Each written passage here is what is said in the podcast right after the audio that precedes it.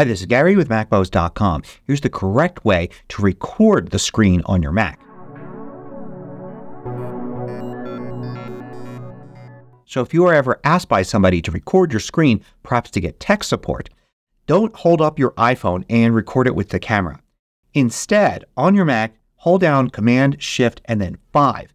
This brings up the screen recording controls here. Select this button here for recording the entire screen.